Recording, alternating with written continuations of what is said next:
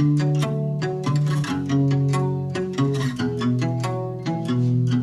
hi there, everyone. It's uh, Jon here from uh, Bethel. Welcome to our YouTube channel, especially if you're uh, a newcomer to us. It's great to have you uh, with us today.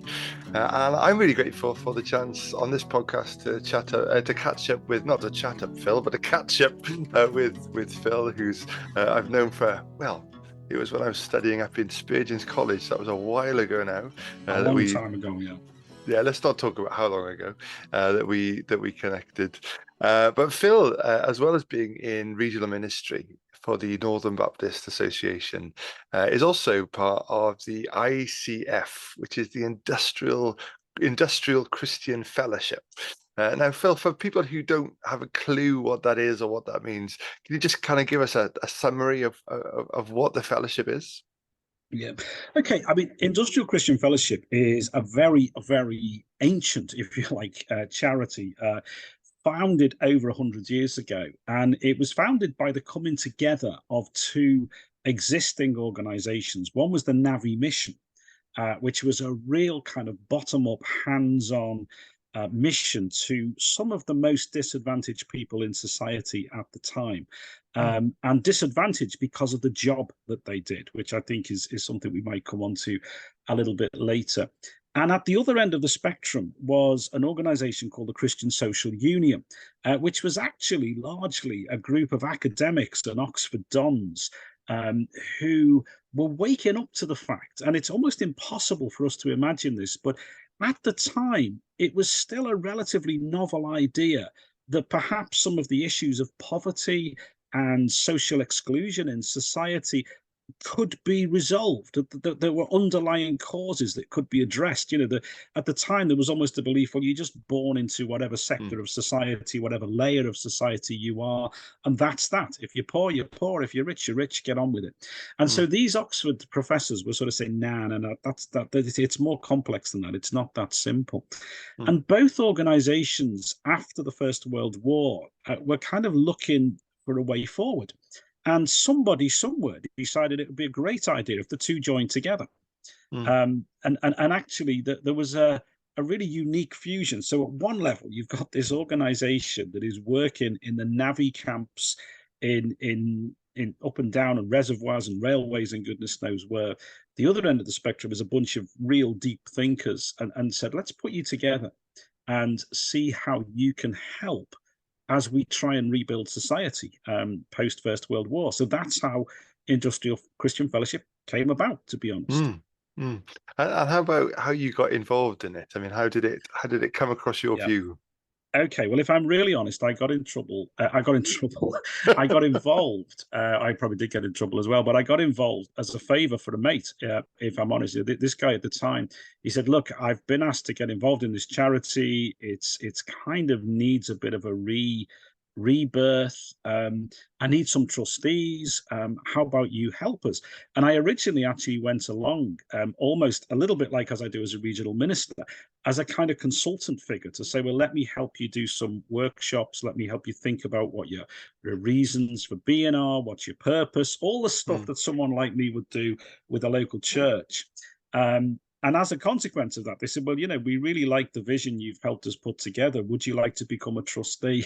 Um, and and so I said, "Oh yeah, you know, just for a while, just to help you get started, I'll I'll do that." And twenty odd years later, um, I was obviously only seven at the time, uh, but twenty odd years later, uh, I'm still I'm still there. I'm still part of it. Mm. Mm. I chair it now. That, that's even more exciting, isn't it? Yeah. So I know from uh, from knowing you, but also from other stuff that you've written um, that this whole thing about connecting work and faith um, is not just an incidental side theme for you. It's something that, that you're passionate about. Um, and I know some of the things that you've written about are to do with those red hot topics that people live with and wrestle with, and then get no airspace at all in in churches. Um, so, so why do you think there there seems to be continually a, a, a, this huge divide between Monday to Friday, Monday to Saturday, and and Sunday? Well, that's a massive question. Um, I think there are a lot of answers, uh, ways we might answer that. I, I, you know, obviously you've got to ask different people, um, but I, I, I guess for a lot of people, work is difficult, work is stressful. Um, and so maybe church is part of their escape um, Mm. from from that. And so really, you know, we don't want to bring the mess of life into into church. Now, I happen to disagree with that. Um, I tend to be very polite when I, I visit churches, but anybody who says leave all your troubles at the door and come and worship God, I, I'm afraid to say no, no, no, bring them with you. Mm, Um, mm, so that would be, be, I think, part of the answer. I think sometimes it's because we don't always know how to deal with that stuff. Um, it's it's difficult stuff, mm, um, and I don't know. Maybe sometimes as church we feel we have to have an answer, um, Mm. and I think part of my whole view of my pastoral ministry really is I don't think we have to have an answer. I think we have to have a space where people can wrestle with the questions. mm, Um, mm, so work is complicated. People are making difficult decisions, and and I think part of my passion personally is because I just found myself. and This isn't to be unkind to the church I grew up in, but um, you know, I when I was working for a living, um, I was involved. I was working for a big shipyard Mm. that was going through a major, major industrial dispute. The kind of stuff that's happening at the moment um, Mm. in, in in a lot of our workplaces. And this was in the headlines. This was on TV. This was on the news. And I would sit in church on Sunday night, really dreading going back to work the next day, facing all of this. Mm. But what struck me was not once did anybody say to me, How is it? How are you? mm, Um, Mm. Can we pray for you? Um, and that really stayed with me um, because I thought, you know, th- this was, you, you can't say people didn't know. It was a big, big news story. yeah. Um, uh, you know, you may remember at the time, you know, shipyards and, and, and you had the flying pickets and the all, all the stuff going on. And Mm. and just to not be involved in that. Um, and then right at the other end of the spectrum, um, I was a trade unionist. Um, I was in the electrical trade union, so electricians union. Um, and at the time, the there was an electricians trade union in Poland in the shipyard in Gdansk, and one of their trade union secretaries, a guy called Lech Walesa, was beginning to disturb and sort of raise all kinds of questions about the way society was. And as a consequence of the solidarity movement, major, massive changes um, Mm. took place in terms of breaking the Soviet bloc. And Mm. so, you know, I saw that some of the things I was praying for as a Christian, you know, we were all encouraged when we were teenagers to pray for the persecuted Christians behind the Iron Curtain.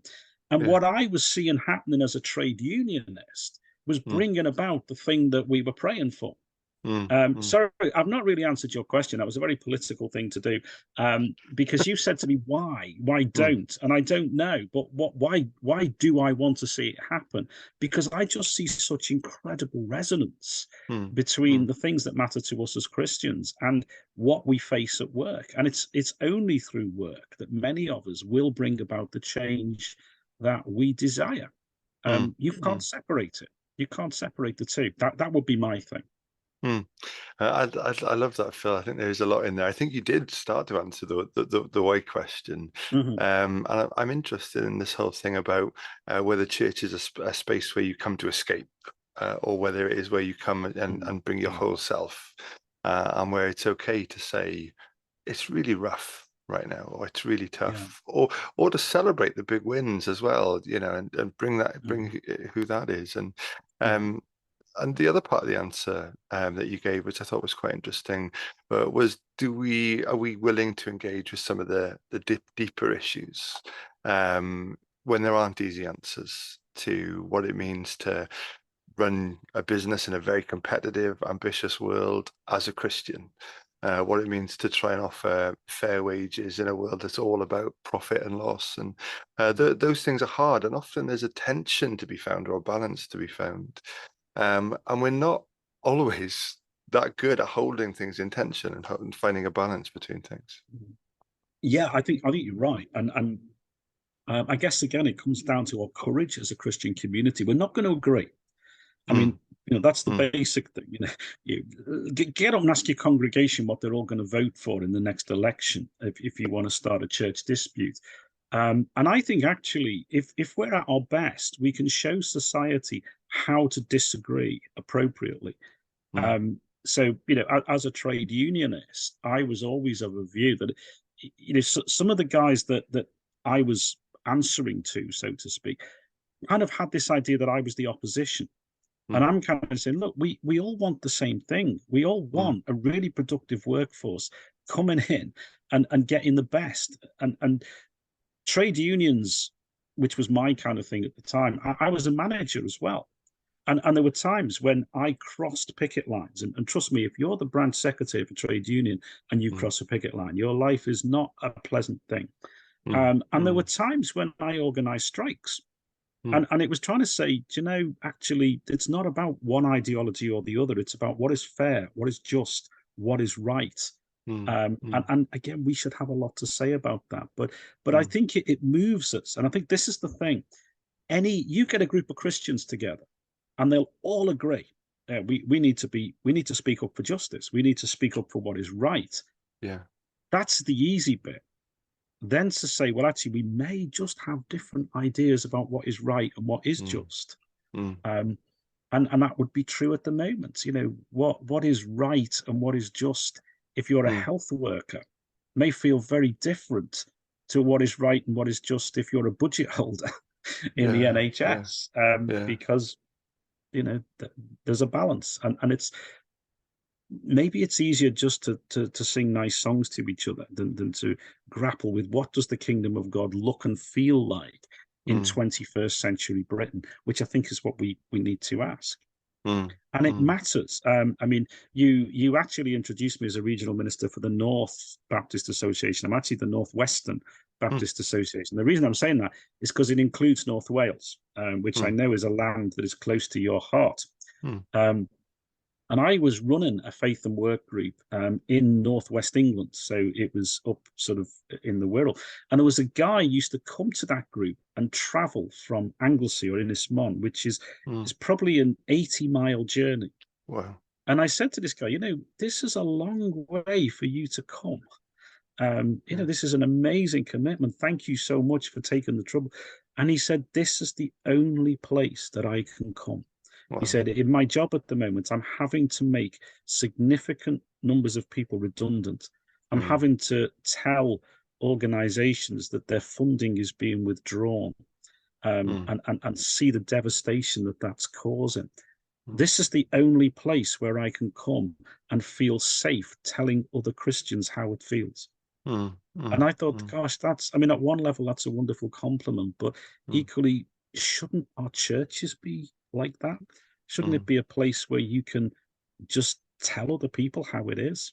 Mm, absolutely, and and you know you, you see Paul, don't you, when he's writing to some churches, um, not hiding from, but actually highlighting it, you know, and and Mm. in a letter that's going to be read to a whole church, so with uh, people who own slaves and people who were slaves and former slaves that were now Mhm. free, Yeah. uh, telling them all about, you know, okay, you're going to have to sit there and listen now to instructions to masters, instructions to slaves, and and I know Mm. w- that that word slave can be loaded, but it was you know contextual.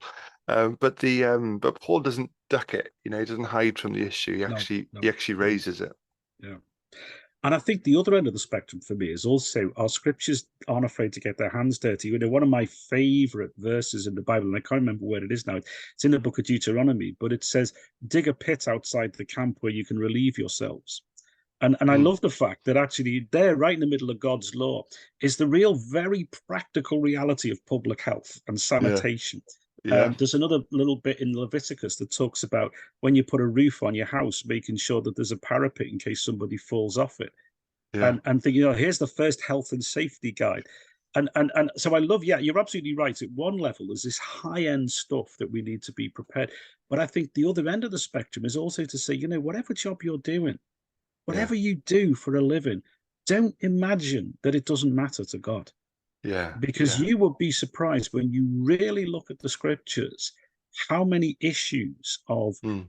public health health and safety weights and measures Mm. it's all there um you know god god cares about how we do our work and how we do Yeah. our jobs um Yeah. I, I remember a couple of years ago uh, taking a trip with uh, Tearfund out to Ethiopia, uh, and they were talking about the um, the self help groups that uh, Fund were um, Mm, helping and supporting out there. Uh, but one of the things um, that we got introduced to, and we just, just had an afternoon with this one guy uh, who was part of something called Farming God's Way. Um, and um, one of the fascinating things was he, that they were taking some parts that you've just described in other parts of the Old Testament uh, as a as a hand guide, as a handbook to how we should farm. Uh, and the results that they were seeing were, were absolutely dramatic about letting the land have a furlough year and all the rest of it, you know, circulating crops. And uh, it's not this sort of spiritual sort of, you know, Mm, uh, how yeah. to sort your heart out. It's actually about the land. And that Mm, struck me as something quite quite vivid, you know. And due to that, then, and the results they were seeing, the, the government were actually asking for advice from Mm, these yeah. this handful of Christians that just were taking the Bible seriously. Mm. Um, yeah. And what I'd love to challenge you on that is that little, I know it was a slightly giveaway, Mark, but you said, and it's not spiritual. Um, because I Mm. kind of want to see, but it sort of is. Mm. Because actually, if people are starving, um, or the land isn't producing the crops it needs to produce, or the land is being ruined because it's being overfarmed, ultimately that becomes a spiritual experience when Mm, people are mm. hungry, when you're mourning those whose lives are are impaired. So again, I, I think part of my passion for ICF is I think the minute we start drawing lines about human experience and well, this is spiritual, this isn't spiritual, this is sacred, this is secular, I Mm, think mm. we're missing the point. Um, Mm. because I, I think there's actually a dynamic of, of, of spirituality in everything. Um, Mm. you know, if, if if your train is late, it's a spiritual experience. You're you're stressed, you're annoyed, you're Yeah. you're you're potentially angry. So you know, even getting a train to its destination on time is Mm. actually contributing to the spiritual well-being of another human being. Mm, Um, mm, mm, and mm. and and I know I'm probably over egging the pudding there to some degree, but uh, yeah, I just think that that that's kind of what I want to do. I want to live in that messy space that Mm, says um, it's not that simple. The divisions aren't that hard. Uh, Mm. Life is, is is much richer and much more interestingly complex than all of that. And I think that makes church an exciting place. And I think there's a missional dimension to this. Um, Mm. and it goes back to you know to the point I made about when I was involved in something that was in all the newspapers, Mm. and and my experience of church at the time was it was silent on it. Now, if we're going to be a missional church, then actually, if people are going to come to our churches, if they're going to actually walk through the door and say this is of relevance to me, they need to hear God's people praying about the stuff that bothers them they Mm. need to hear God's people talking about the stuff that concerns them. And you know, interestingly, one of our biggest downloads at the moment on, on our ICF website is a piece I wrote years ago called Should Christians Strike? Mm. Because Mm. strikes are, are, you know, whatever you feel, there are some people who think we should be on the picket lines with uh, Mm. with the, the people who are striking. There are other Christians who think it's appalling that, that these people are going on strike. Mm. What matters to me is that Christians are talking about it because that's what Yeah. everyone else is talking about. So Yeah. I think there's a missional dimension to it too. That if we're going to be a church that's relevant, uh, we have to be a church where where this stuff is talked about. Mm. Um, Mm. yeah. Yeah. I I know your um your colleague John Weaver has put together a um a, a, small group study resource, and if you're part of Bethel uh, and would like to Yeah. talk more about it, Mhm. we'd we'd love to uh, connect you or reconnect you uh, with with one of those groups. Um, I, I sense Phil that we we could talk for for much longer about this, but Mhm. as time is racing on, perhaps we could just land on if somebody's listening to this and they're just thinking about their job and they can't make the connection, they can't think why God would be interested or um, can't imagine that there's anything spiritual. There's quite a hard line in their mind. Uh, Mhm. what, what do you think one thing they could do uh, would be just to take a step towards uh, just recognizing that God is interested in their workplace? I think at the very least, and I, I've had this conversation. I mean, I, I have this wonderful high view of work, um, and and I'll often, you know, after I've spoken at something, someone will come to me and say, "Yeah, but let me tell you about my job. Let me tell you how awful." And and I think, yeah, but actually, for you, it is even more important than you that you don't lose sight of that, Mm, um, mm. because even your discontent can become a God-given discontent. Mm. Um, I mean, you've also kind of queued me up to talk about the other book that John and I have written, which is called Love Work. Mm, And again, I I kind of want to say to people, well, e- even if your job is rubbish or it feels rubbish, your attitude as a Christian can be good. Uh, Mm. and one of the little little sort of so we came up with these sort of ten commandments for work and said, well, you know, go into work and be diligent, be prayerful, be be positive, be forgiving, uh, because actually it matters. And and as I, I said to someone the other day, you know, no matter how bad your workplace is, as a Christian, you have the opportunity to be the reason people are glad they were there. Mm. Um, you Mm. can still be someone people are glad to work with, even Yeah. if the job is awful. Yeah. Um, and and I think that's kind of it, it, you know I hope work is better than that. But I think if you start with that, maybe that then creates the resolve to say, let's make work better. Let's Mm. let's let's look at why things are so so terrible. And interestingly, a lot of it is down to people. Um, there's, there's a little aspect of part of my job, um, which isn't directly to do with the Baptist Baptist family, um, but it's a piece of work I do that most people would really envy and say, "Oh, you know, we we wish we had the chance to do that." It's a great piece of work, but the person I do it for really does make it very difficult for me. Mm. Um, and and uh, it really that experience has really kind of re-galvanized my commitment to this because I think, you know, actually this isn't a joy, and the reason it isn't a joy is because the person who oversees it is not actually a great person to work with. Now, let me say this is a piece of work I do outside of the Baptist community, just in case uh, anyone. But but it, it's you know it, it's quite interesting to to Mm. realize that how much of our experience of work is not down to the job we do, but it's Mm. down to how we interact with the people we do it with, and we can make that difference as Christians. Yeah, that's brilliant, Phil. Thank you. And I, I the, the book you just mentioned, the reflections on on love work, is fantastic. Yeah, So I'll I'll, I'll pop a, a, a link in the description if anyone wants to to get a copy. Yeah, It's well well worth a read. Really helpful yeah. stuff. And I don't know whether your church has got our, our lovely drink mats, um, but we we do a drink mat to go with it that you can stick on your desk or on your workbench at work, just to remind you to to maybe just be a nice person while you're in your workplace. So make sure you get some of them, Jonathan, and give them out to your congregation with generous abound.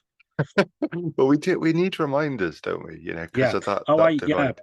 I it's yeah. I love the. Uh, I'm a great fan of the book, The Nudge Unit. Um, and, and one of the nudges that make us live as better people. So yeah, Mm. that, that's the Mm. idea of that. To be a little nudge every day. Mm. Um, And please buy the thank- book as well because it's great.